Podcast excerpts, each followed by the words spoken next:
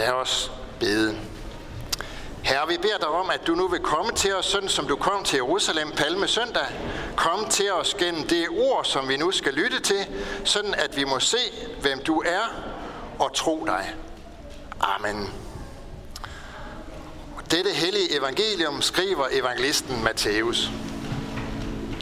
Da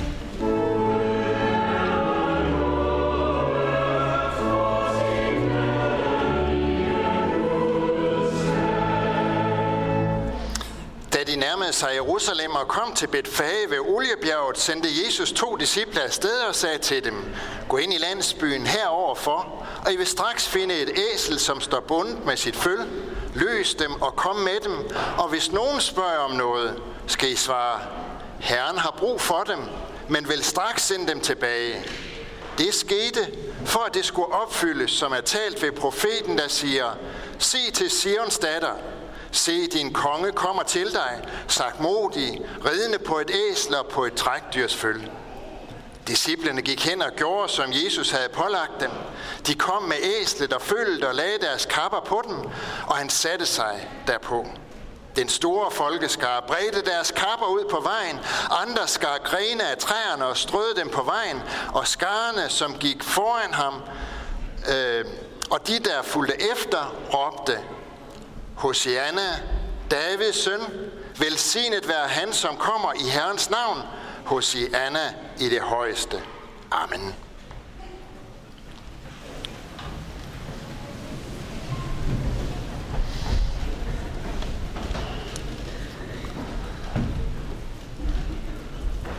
Der var en hektisk stemning i Jerusalem den dag, og øh, stemninger gør noget ved mennesker.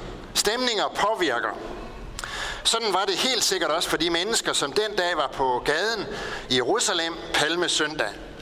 Der var mange forskellige mennesker. Nogle havde travlt med at se efter deres børn, at de ikke skulle blive væk i myldret.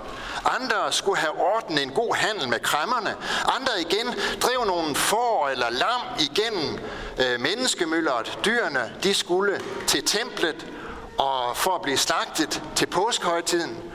Mange af dem ville blive til påskelam. De fleste af de mennesker, som var i Jerusalem, var der netop, fordi det var påskehøjtid.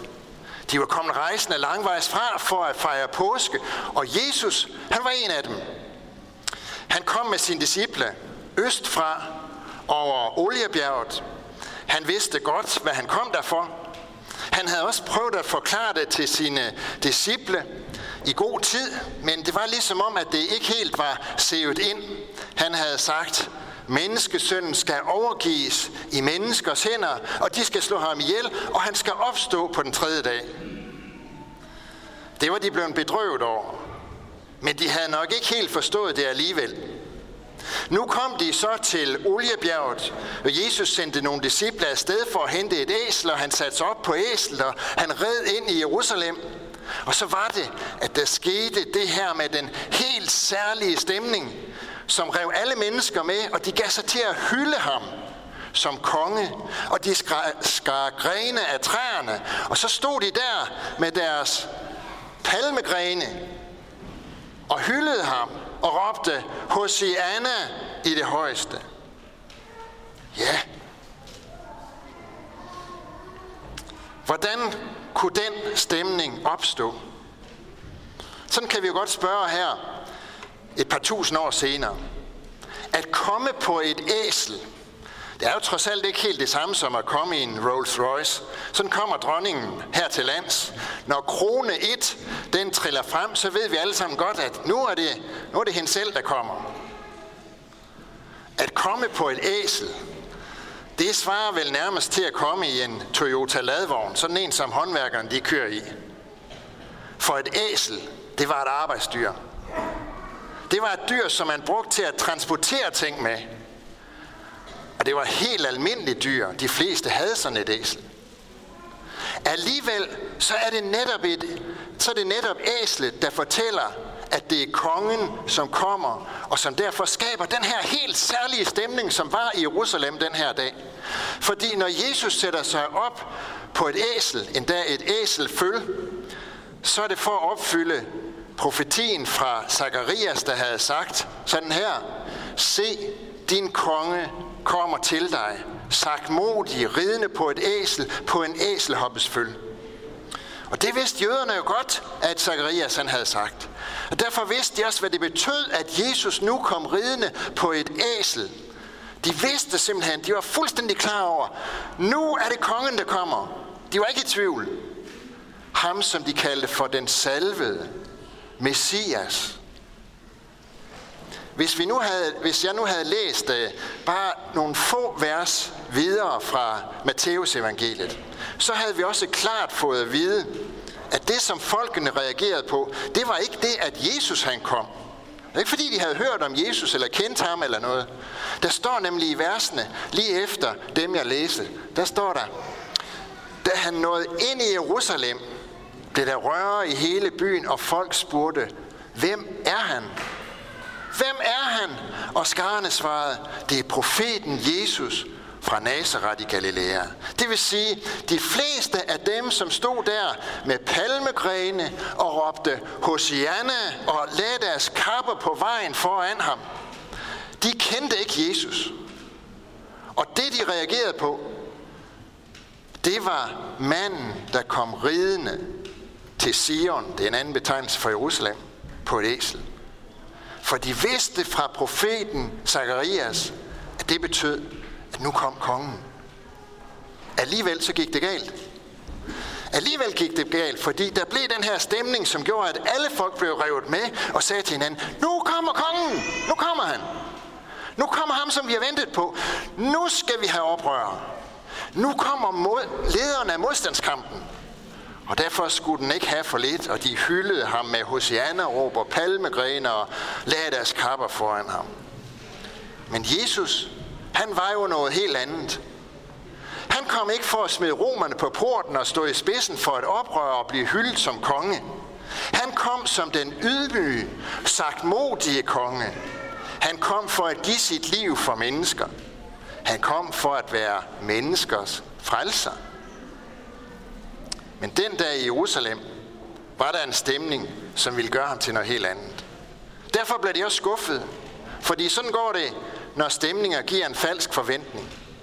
Og så ved vi jo godt, at stemningen den skiftede, og få dage senere, så stod i hvert fald nogle af de samme mennesker og råbte, korsfest ham. Korsfest ham. En frelser. En ydmyg konge, der dør på et kors. Det var ikke lige det, de havde brug for. Nu er det så, at spørgsmålet lyder til os, til hver eneste af os i dag. Hvad er det egentlig for en konge, du tror på? Hvad er det for en konge, du holder dig til? Stemninger er der stadigvæk masser af. Måske ikke så hektisk som den der i Jerusalem, selvom det også summer lidt her i kirken i dag. Men øh, så kan det være stemninger, der virker på lang sigt. Vi kan også sagtens blive grebet af den stemning, der siger, sådan en konge, der vil være frelser for syndere. Ah, det er nu ikke lige det, vi har brug for. Vi har ikke lyst til hele tiden at høre om synd og død og dom. Vi har ikke lyst til hele tiden at blive stemplet som syndere. Vi har ikke lyst til at høre om fortabelse. Vi har ikke lyst til hele tiden at blive udfordret på, at det her, det gælder faktisk også mig. Og det handler om min frelse. Vi vil hellere have det sådan lidt blødt og lidt rundt, og sådan så det ikke anfægter os. Måske siger vi, vi ved det godt alt det her. Det vi ønsker, det er en glad kristendom. En konge, som vi kan være bekendt og fortælle vores naboer om. En frelser, som vil vinde anerkendelse. En herre, som vi kan være stolt af. Det er simpelthen ikke så svært at blive grebet af sådan en stemning. Men måske skulle vi så spørge os selv, er det en anden Jesus, jeg er begyndt at tro på, end ham, der red ind i Jerusalem med et eneste ærne, ikke for at få ære og oprejsning, ikke for at skabe begejstring og blive tiljublet og beundret og set op til af alle mennesker, men for at give sit liv på et kors til frelse for syndere. Er det en anden Jesus? Jeg er begyndt at tro på en ham, der gjorde sådan. Det er ikke svært at blive grebet af en stemning, som siger, vi vil have glad kristendom. Men stemninger er ikke altid reelle. Og sådan er det heller ikke med den stemning, for tingene hører jo sammen. Den glade kristendom, den får vi kun på baggrund af det, som vi kan opfatte som lidt mere tungt og svært at acceptere. For der er ingen tvivl om, at vi skal have glad kristendom, men det er på baggrund af det andet. Nu begynder vi i dag. Påskefejringen går ind i det, som vi kalder for den stille uge. Men når vi skal fejre påske, så er der mange mennesker, som har det sådan, at så vil de helst gå udenom lang fredag i påsken, fordi man siger, ah, det handler jo om død, om dom og om synd. Det er så trist. Og det er det. Men ikke desto mindre, så er langfredag jo nærmest den vigtigste dag i den kristne kirke. Det er ikke den festliste, men uden en langfredag, så var der ikke nogen kristendom. Og langfredag sorg over synd og død og dom er baggrunden for påskedags glæde over opstandelsen. Den Jesus, som kom på et æsel som den ydmyge konge, ham, som døde på et kors for syndere. Ham, som kom i svaghed. Han er ikke altid blevet anerkendt. Ofte så er han faktisk blevet gjort til grin. Og hans tilhængere er blevet gjort til grin. Her på skærmene, der ser vi nu et billede eller en tegning af Jesus. Den første tegning faktisk, som man kender til. Den er fundet på Palatinerhøjen i, i Rom, og den stammer fra cirka 100 år efter indtoget i Jerusalem. Det er ikke noget helteportræt. Måske kan I se det. Nærmest det modsatte. Det er en slags graffiti. En fræk tegning, der er ridset ind i væggen. Det er en karikatur af Jesus. Tegnet som en korsfæstet mand med et æselhoved. Foran den korsfæstede mand, der, der knæler en mand. Nedenunder så står der på latin, Alexamenos beder til sin Gud. Og der er ikke rigtig nogen, der ved, hvem Alexamenos har været. Men tegningen er fundet i et slavehus, så sandsynligvis har han været slave. Og så har han også været kristen. Og så er der altså en af hans medslaver, der har ville gøre grin med ham. For hvordan kunne Alexamenos dog tro på en Gud, der var så svag, at han døde på et kors, og som var så usel, at han kom ridende på et æsel. Ham, der har tegnet billedet, har ikke fattet, hvordan Alexamenos har kunnet tro på sådan en frelser. Bede til en, der var så ydmyg at komme ridende på et æsler, og bagefter lød sig frivilligt arrestere og korsfeste. Kunne sådan en mand være Gud? En Gud, der var værd at holde sig til. Det forstod han ikke, og så blev tegningen altså ridset ind i væggen som en provokation. Provokationen, den er der stadigvæk. Provoka- provokationen ved ham, som er så ydmyg, og samtidig fastholder, at han virkelig er konge. Konge i Guds rige. Er det ham, du tror på? Er det ham, vi skal fejre påske for? Eller er du og jeg blevet revet med af en stemning, som får os til at danne vores eget billede af Jesus? Det billede, som passer sig bedst til, hvad der lige nu er mest politisk korrekt måske. Det billede, som måske er en anelse kan komme til at ligne et glansbillede. Men også det billede, som ikke svarer til virkeligheden, og som derfor skuffer. Måske er det under alle omstændigheder godt at bruge påsken til at besinde os på den konge, som kom i ydmyghed på æslet.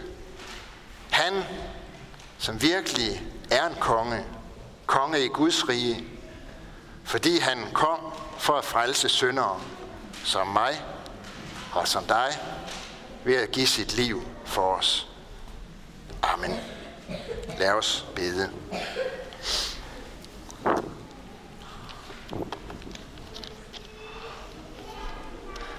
Vi lover, priser og takker dig, vor Gud, Far, Søn og Helligånd, du som var, er og bliver en sand træen i Gud, højlovet fra første begyndelse nu og i al evighed.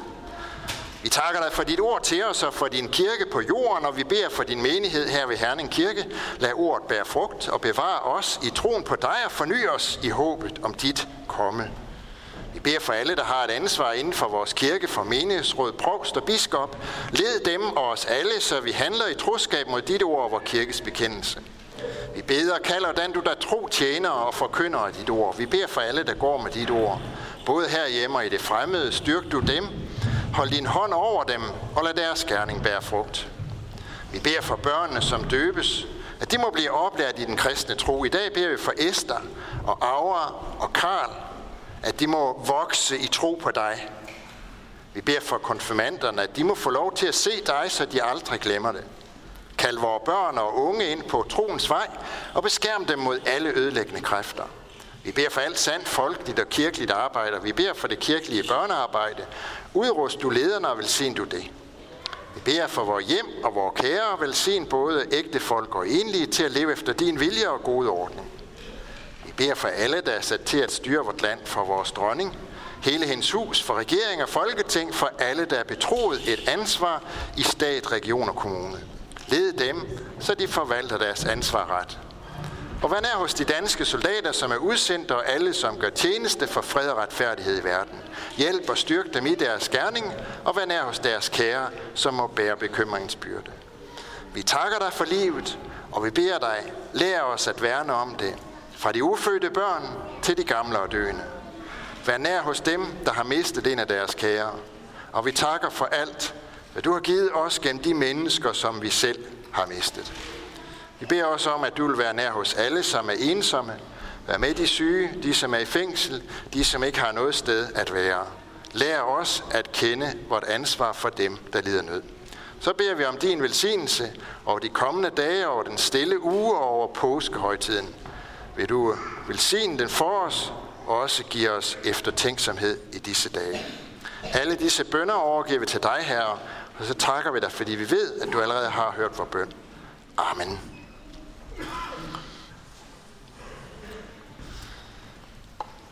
De næste dage øh, ligger der mange gudstjenester foran os. På torsdag er det jo skal torsdag. Vi har gudstjeneste her i kirken kl. 19. Forud for det har vi øh, faktisk påskemåltid. Inviterer vi til påskemåltid, og øh, skal lige se, vi har sådan en løbeseddel, som den her den ligger ude i våbenhuset. Og øh, I er alle inviteret på en øh, trærettes menu. I skal godt nok betale lidt for det. Men, og I, det er også nødvendigt, at I melder jer til. Sidste tilmelding, det er i dag. Men vi holder påskemåltid kl. 16.30. Det foregår over på den anden side af gaden i Betania, hvor vi øh, trækker paralleller til det jødiske påskemåltid. Det er et kristen påskemåltid, vi holder, men vi trækker paralleller til det måltid, som Jesus spiste med sine disciple. Og så går vi herover i kirken bagefter og holder gudstjeneste, nadver gudstjeneste. Og man er selvfølgelig også velkommen til gudstjenesten, hvis man ikke har øh, deltaget i påskemåltid. Man kan altså nå at melde sig til i dag, og det foregår til mig. Langfredag er der gudstjeneste kl. 10 her i kirken. Det er ved min kollega Jens Mosgaard Nielsen. Og forud for øh, gudstjenesten langfredag er der skriftemål. Det er inde i sakristiet, og det er kl. 9.40. Påskedag fejrer vi opstandelsen med påske gudstjeneste kl. 10 her i kirken. Det er ved mig, og øh, alle præster medvirker. Og så er der gudstjeneste anden påskedag, det er også kl. 10 og ved Svend Erik Søgaard. I dag samler vi ind til Herningsovens menighedspleje. På forhånd tak for en god gave til det. Og så øh, er der efter gudstjenesten kirkekaffe over i Betania. Velkommen til en kop kaffe, et stykke franskbrød og ikke mindst en snak derover. Alle er velkommen. Nu vil vi rejse os og med apostlen ønske for hinanden. Hvor Herre Jesu Kristi nåde, Guds kærlighed og Helligånd fællesskab være og blive med os alle. Amen.